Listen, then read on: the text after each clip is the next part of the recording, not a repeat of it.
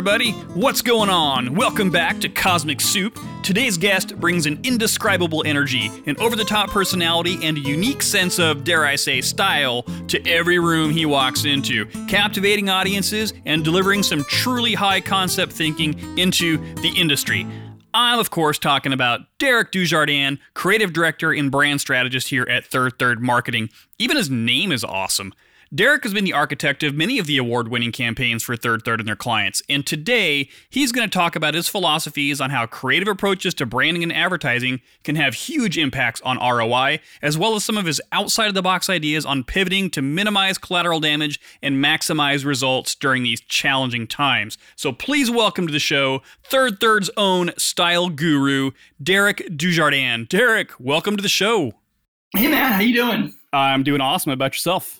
I'm doing great. I'm glad we finally got a chance to uh, sit down and have a conversation about creativity and senior living. It's nice. We've been talking about doing this for a while. So finally, we made it happen and our lives can now go on, right? Right. I, I the, the, well, the, uh, there's a missing part of me has been recovered, and I'm excited to be share time with you.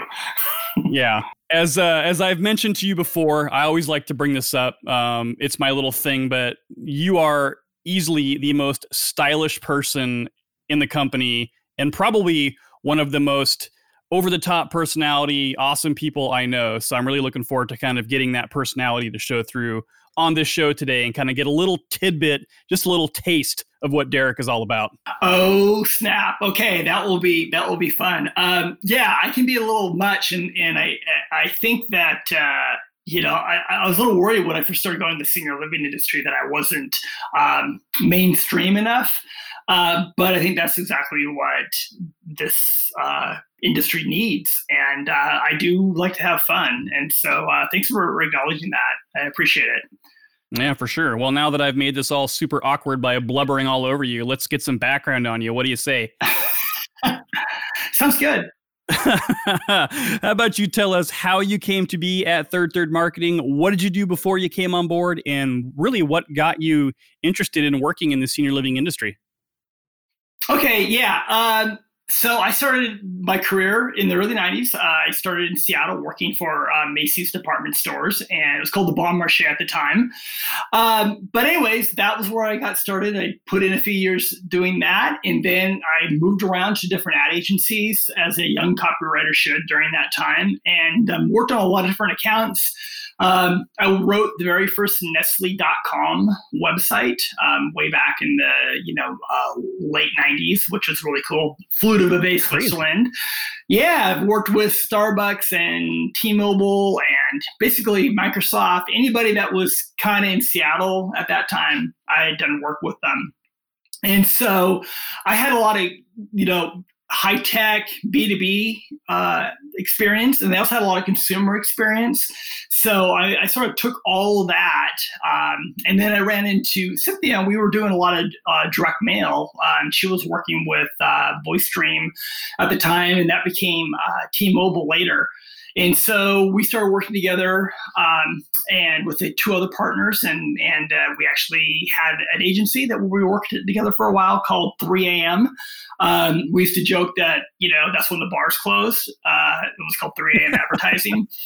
And um, so we did that, and then in the late 2000, um, yeah, in the mid 2000s, I just I just had enough of all of it, and I and I sold my house in Seattle, and I moved to Sedona, and I was gonna start a photography business and leave advertising behind, but my clients wouldn't let me, and they kept calling me for work so I started really just working remotely from down here, and um, and uh, you know did a lot of meditating on vortexes, and uh, went into theater and did improv, and worked in Toastmasters, and just did a lot of uh, really really great things for my own soul. Um, wrote a play called The Mending Monologues that's still being used in college campuses today. That's all about you know gender violence, but um, having men talk about gender violence and how it's affected them through you know the violence done to the women in their lives.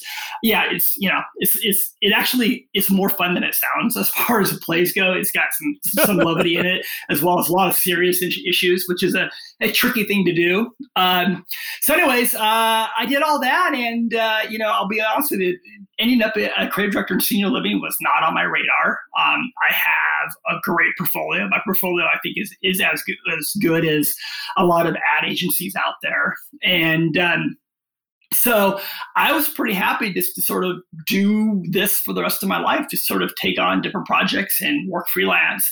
And then Cynthia came into my life again, and she said, um, "You know, um, I'm I'm doing these senior living branding projects, and I'm doing these these direct mail lead generation, and I'd like you to."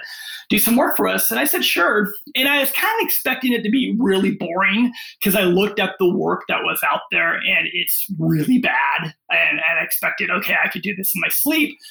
And her thing was, no, we want you, we want your creativity. We, we want you to really um, approach this as as as you would any other you know project with a lot of creativity and out of the box thinking. And i said okay. And so um, we worked on our first project that was affinity and we did some other work. And then after about two years of, of working remotely she said hey i want you to be my creative director. And um, and what drew me to the industry is there's this there's not very much good work out there. And um, it's really easy to win awards. I know it sounds a little, but relative to everything else out there, I think that there's so much that we can do uh, for our customers and our clients that that other agencies aren't doing, and it's like they're stuck in the 1970s. Um, and and it's not that they're, they're they they it's not like like they're stuck there. It's that they don't know any better because nobody's ever showed them an alternative. They just think this is how you do it, and that's where uh, Cynthia and I have a meeting of the minds where we both value the the creative expression and how creativity and advertising can result in really really stellar ROI and getting to stand out and, and make a really um, strong brand. So um, and then uh, of course there's such a great great group of people at third third that it just uh, was a natural fit. So, yeah. yeah that's well, how i got into tell it. us, tell us exactly now what is the role of a creative director? What are you responsible for? What do you bring to the soup? Sure.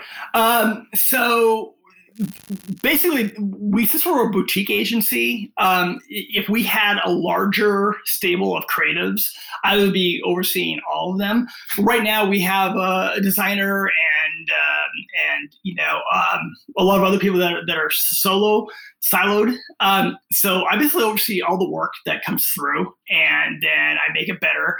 At the same time, because we're a small agency, I actually invest myself in doing a lot of the creativity and concepting. So um, I, I, also play a dual role as, as, as idea generator, uh, concepting, copywriting, um, all of that. And then we're bringing, you know, the visuals to the table. Um, I'm not a designer, but I have really good instincts of what looks good good and what I think would be um, what it would really get people's attention. So I bring a lot of these crazy ideas, um, sometimes it's scratched out or um, just different pieces of uh, of um, stock photography that I've found, and um, you know, with a headline, and then I approach our designer, Catherine, and say, "Hey, Catherine, can you make this look good?" And she always makes me look good, so that's kind of the role. And then, of course, overseeing it overall, making sure there's not any ageist content that shows up and stuff. Um, and just all all the different aspects of it that that at the end of the day that the brand itself um, is is unique and stands out and there there isn't anything that makes you go oh that doesn't work. So making sure everything works smoothly and, and looks good.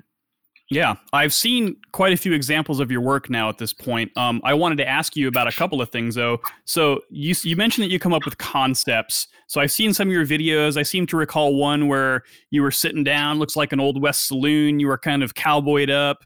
Um, that was a really cool project. And then you're also responsible, I believe, for bringing on the concept of the dude. Is that or the druid? Is that you? Was that your concept? Yeah, well, I, you know, again, so much of the work that I, you know, I should actually give uh, Cynthia a lot of credit uh, a lot of the creativity, like I'll come to the table with a bunch of work and then she'll say, Hey, what about this? So, in some ways, um, she definitely has her foot in the creative realm as well as the account realm.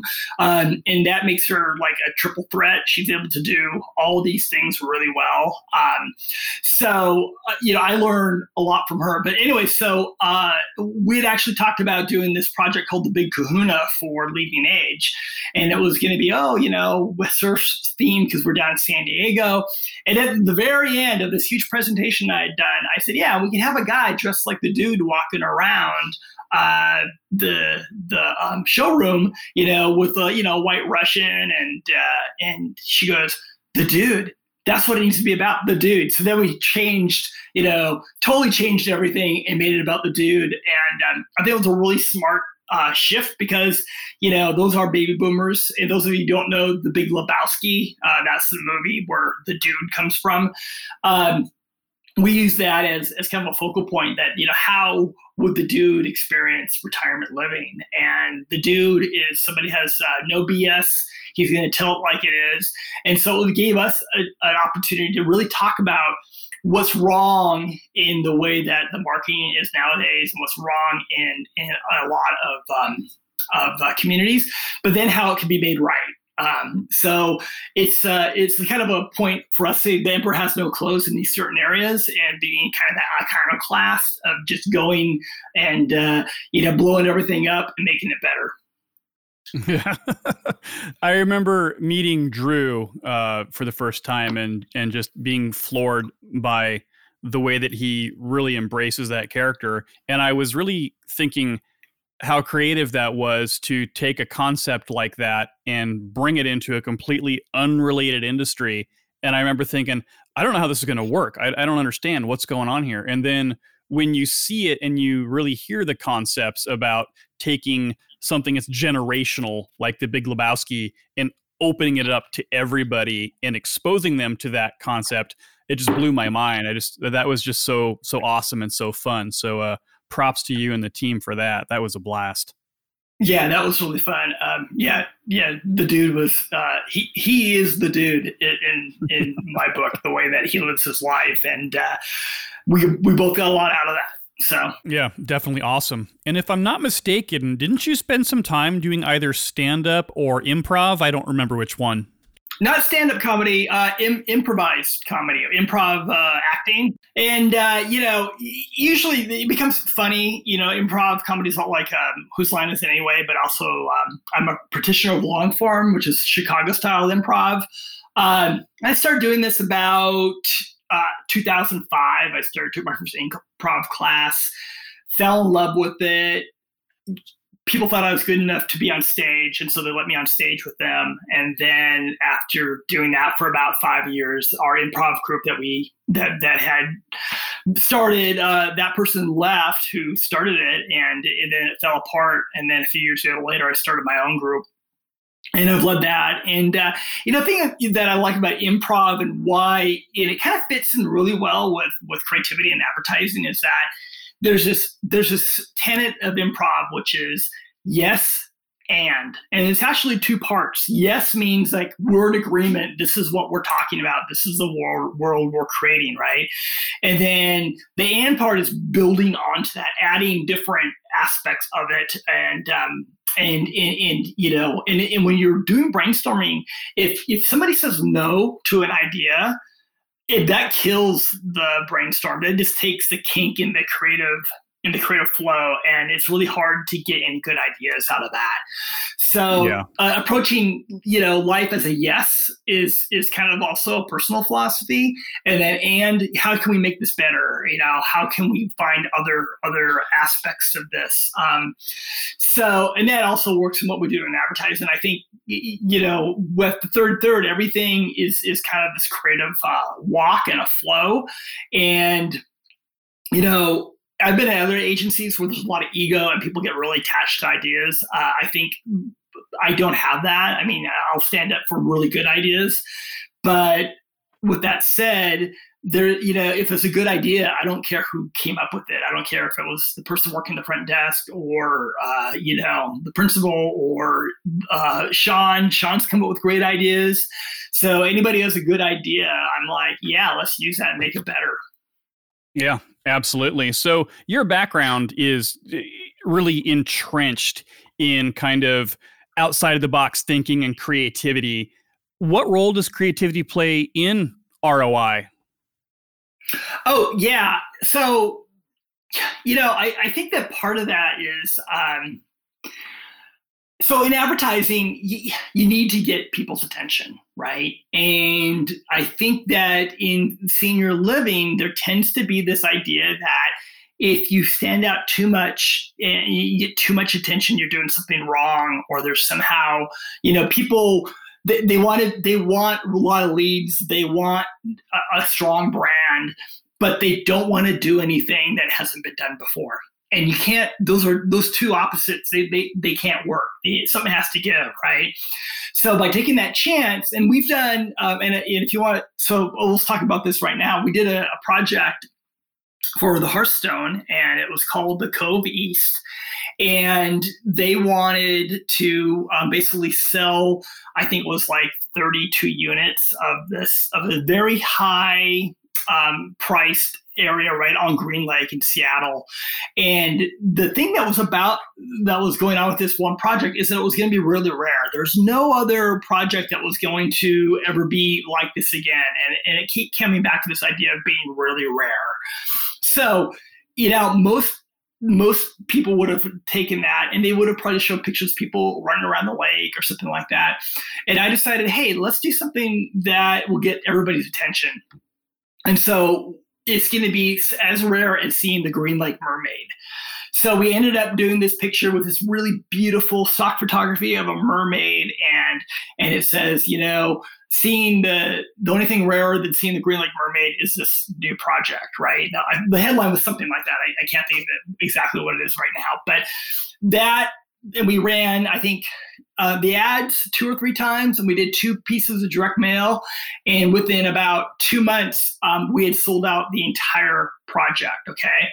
And and because we did that it ends up um, we, was going to be like basically a year long advertising campaign uh, got truncated into about two and a half months. Um, and so the roi on that project was well over 200% or so uh, 200 to 1 roi so for every dollar spent there was $200 that you got back on from the marketing. Um, so there you go. If we'd done something more traditional, we probably would have ran a campaign for six months or a year, uh, and it would have sold out.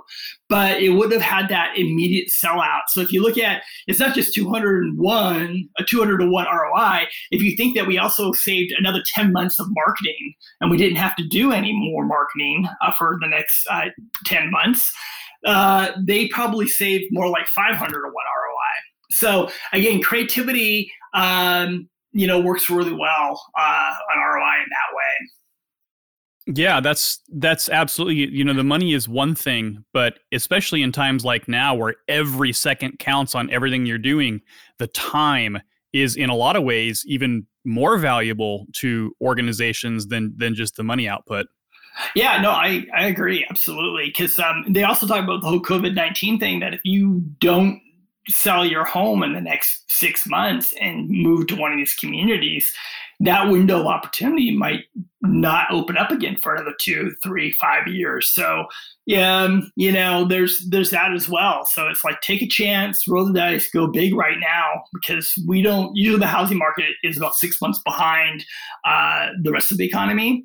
So I have a feeling we're going to see housing values drop pretty quickly, and that if you, people who have a lot of value in their homes, which that usually is our customer, they sell those homes now and get into community. Um, they have a much better chance of selling it for a much better dollar value than if they wait. Yeah. Well, you kind of touched on a little bit with, you know, your answer as far as creativity and the role it plays in ROI you kind of led into also some some branding elements, which I know we've talked to Cynthia about quite a bit because that's her specialty. Um, do you take a creative approach to branding in and of itself as well? Oh yeah, I, I think the whole thing has to be creative, uh, and, and you know it's not creativity for creativity's sake.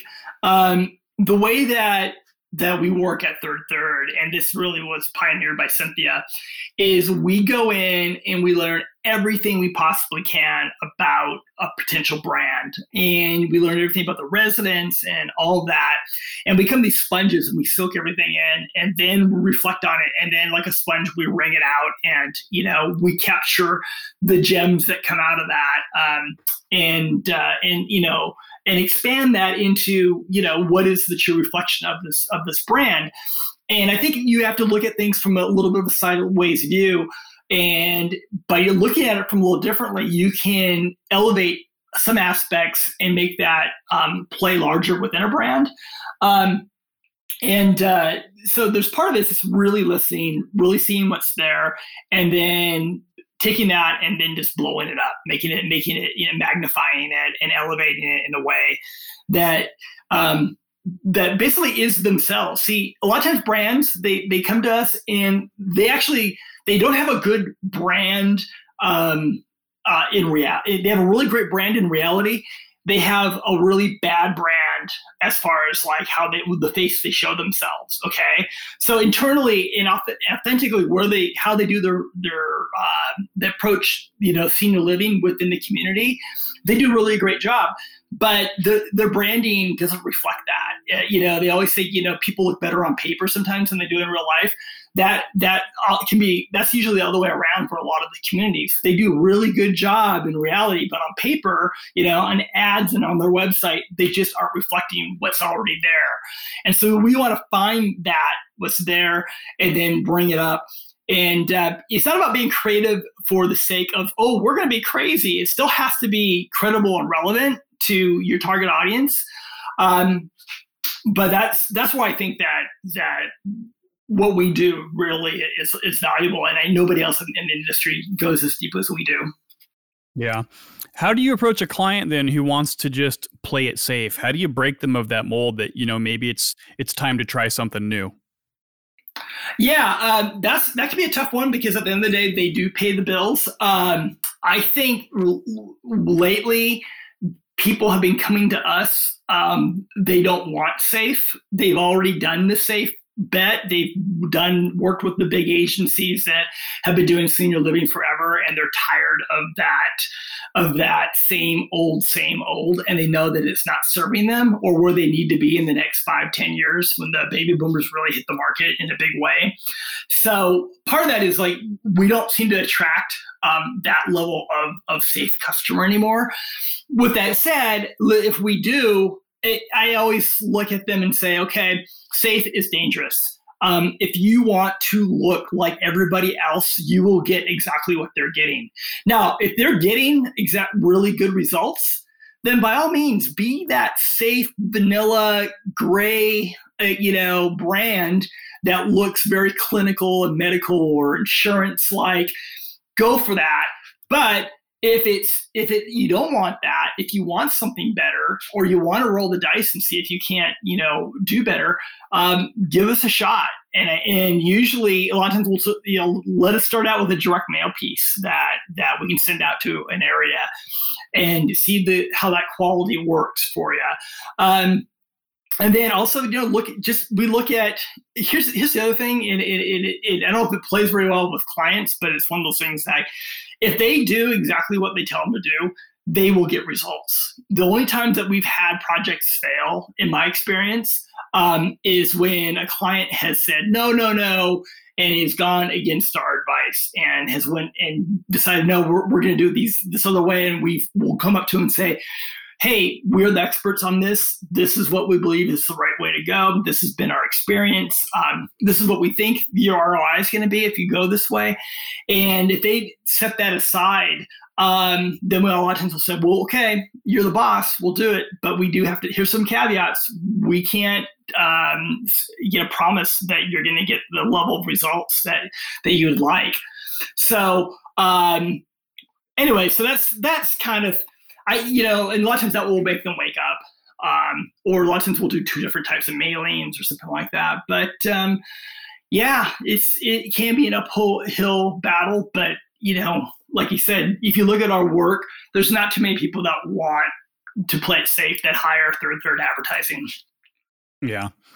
You mentioned something earlier uh, about ageism, and I wanted to kind of touch on that for a minute because it's it's a concept that I know that we've talked about a lot within our company, and I even had a conversation with a client re- recently about that.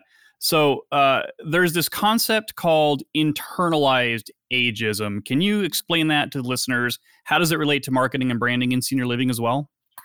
yeah, and I ran across this concept a couple years ago. I was reading this article, um, actually by Stacey Burling, uh, the Philadelphia Inquirer, um, and the name of the article is um, "Old and Ageist: Why So Many Older People Have Prejudices About Their Peers and Themselves."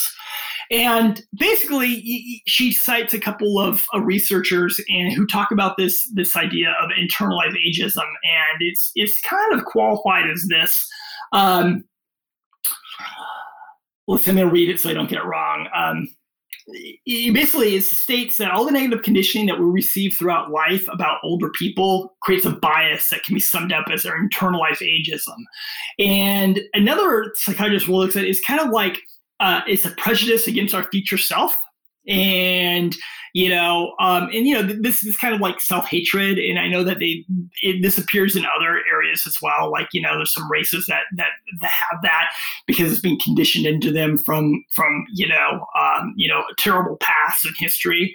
And but the thing is, we live in this right. Since, since I was a little kid, you know.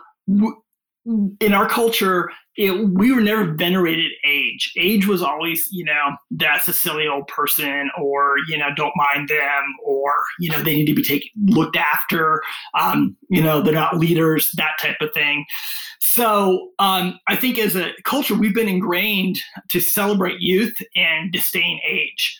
Um, so that's where this this concept of internalized ageism shows up, and then for for us, it then becomes something that we need to to account for because um, I'm a big believer in, in neuromarketing. Neuromarketing is basically a part of marketing that looks at how the brain perceives its environment and perceives signals, and and it, from a from a marketing point of view.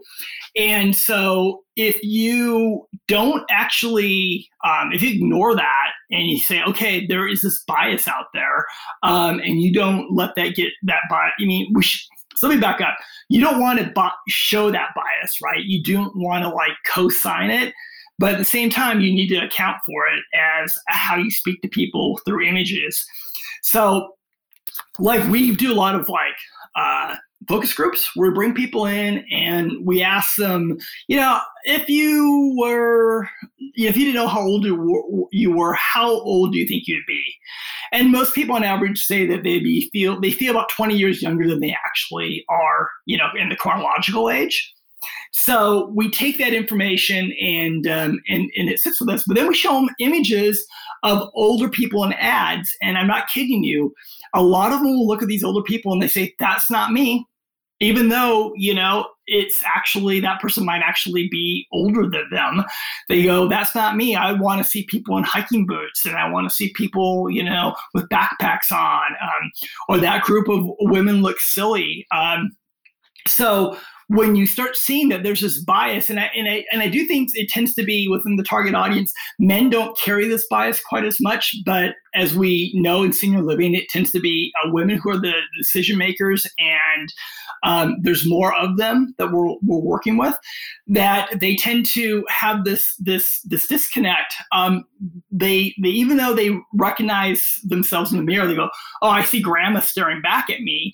They don't see people who are older in their peer group. And everybody who's ever worked in, the, in a senior living industry, you know, in a community, and especially in sales, they've all had that prospect that walked in, looked around the room, and they might be 92 years old and say, I don't want to live with all these old people, right?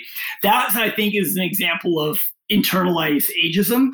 And then, you know, how we account for that is is um, a lot of times we'll show images of, of, of people in an environment, but they it, they're not the whole part of the environment. They're part of the environment, but they're usually moving. They're kind of blurred, um, or they'll be part of like an aspirational. So they'll be like working out. They'll be doing something aspirational. Um, and so when we we kind of pull it together, I, I, say it really comes down to two things. You should you need to sell an attitude and aspiration, not age. Age is kind of a lazy way of doing it. Um, so it's better to to focus on um, the positives. And the fact is, is that you know the Dove campaign. I don't know if you, you the, there's a Dove campaign about that showed um, plus size models. Uh, for this is for the Dove soap campaign, and it, we got a lot of attention uh, about four or five years ago. And this idea of beauty is something that that they were exploring that that you don't have to be you know a size zero to be beautiful. And i think that's the same thing with with when it comes to to age is that you know you don't have to be um, 25 to be beautiful you can be 75 you can be 85 if you're healthy if you're healthy and you have that sparkle in your eyes and you and and you're engaged in life and you have a positive attitude um, that's sexy I mean, and I mean that that that's engaging as well. You want to to know that person. You want to emulate that, and I think that's where um, we need to strike that that balance between finding that and then still recognizing that we do have a target audience is that is of that age um, without trying to sweep it under the rug. So that's a long way to answer that question, but that is, is something I'm passionate about. I'm writing a blog about it right now, so I'm kind of into that subject pretty deep. Well, it was a long answer, but at the same time, you kind of answered another question I was going to ask you, which is how do you walk that fine line between showing people of a certain age and showing your target audience? So you you went right into that anyway. So no, great. That was uh, definitely explained a lot. Oh, great. Thanks. Yeah, absolutely. So I think now is a perfect time for us to take a little break, but don't go anywhere because Derek and I still have a lot to talk about. And when we come back, Mr. Dujardin is going to enlighten us with his thoughts on COVID 19 and what we should be doing to pivot, stay productive, and stay positive. So stick around, and we'll be right back with more Cosmic Soup.